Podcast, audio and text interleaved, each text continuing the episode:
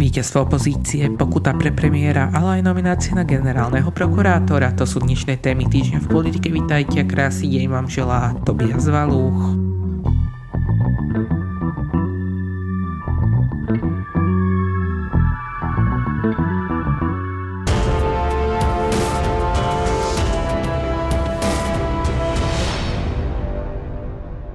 A je to tu plán obnovy bol zverejnený. Iba že by to bol plán reforiem do plánu, ktoré, do ktorého sa zamotáva aj samotný minister Heger, sme na, mohli nahliadnúť už v pondelok, s tým, že v piatok zverejnilo vlastný plán obnovy aj hnutie Sme rodina a predseda vlády Igor Matovič po tomto vystúpení spresnil, že plán reforiem je len hrubý výber, z ktorého každé koaličné hnutie vytvorí svoj vlastný plán obnovy.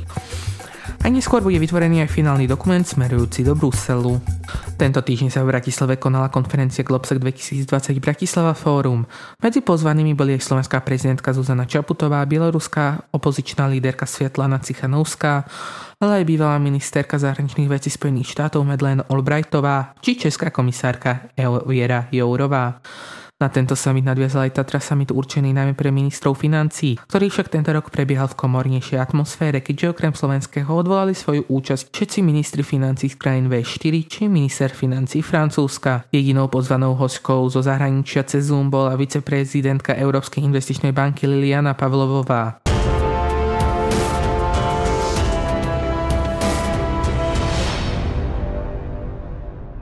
Teraz k avizovanému víťazstvu opozície. To sa udialo v Českej republike, kde predchádzajúce dva víkendy prebiehali voľby. Tie minulé krajské vyhral podľa čísiel hnutie áno premiéra Andreja Babiša. Opozičným stranám sa však vo väčšine krajov podarilo víťaza obísť a zložiť krajskú koalíciu aj bez neho.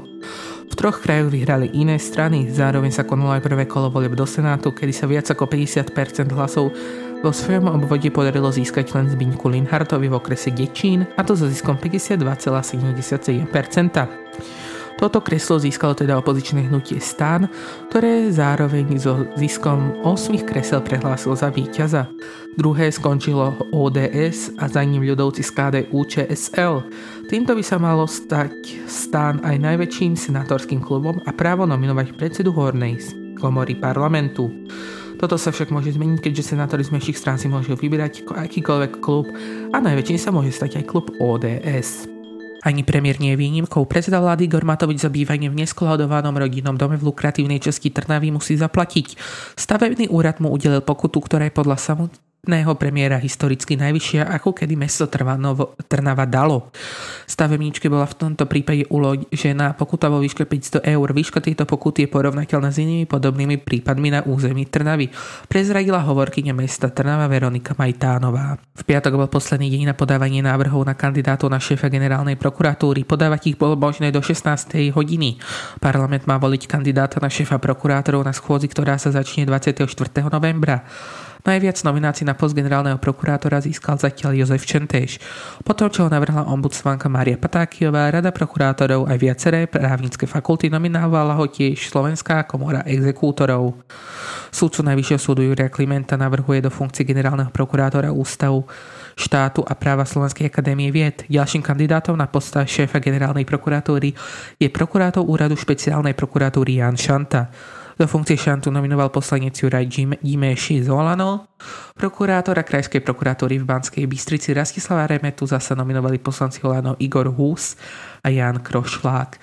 Remeta podľa nich disponuje odbornými znalosťami riaditeľa ekonomickej kriminality úradu špeciálnej prokuratúry Maroša Žilinku nominovala Slovenská advokátska komora.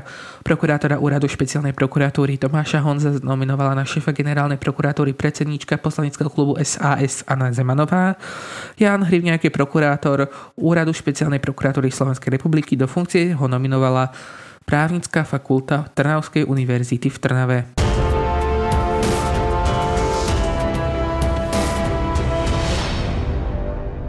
Tohto týždňový komentár je z dielne denníka N pod názvom Česko je na tom rovnako ako Taliansko na jar. Len to príde až o dva týždne.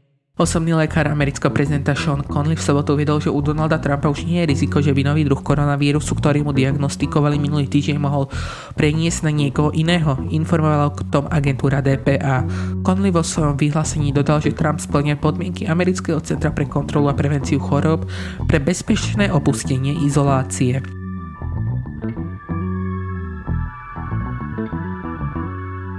Komisia pre prezidentské debaty zrušila v poradí druhú prezidentskú debatu medzi republikánom Donaldom Trumpom a jeho demokratickým vyzývateľom Joeom Bidenom, ktorá sa mala konať 15. októbra. Informovala o tom v piatok miestneho času spravodajská stanica CNN z odvolaní na oboznámený zdroj. Každý už oznámil alternatívne plány na tento dátum, uviedla CBD vo vyhlásení, z ktorého citovala agentúra AFP. Je teraz javné, že 15. októbra nebude žiadna debata, zdôraznila komisia.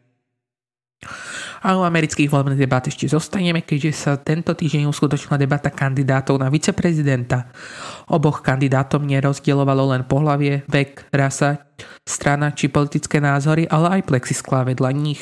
Aj to spravilo z koronavírusu jednu z hlavných tém prvej a aj poslednej viceprezidentskej debaty v USA. Súčasný viceprezident Mike Pence sa snažil obhajovať kroky Donalda Trumpa.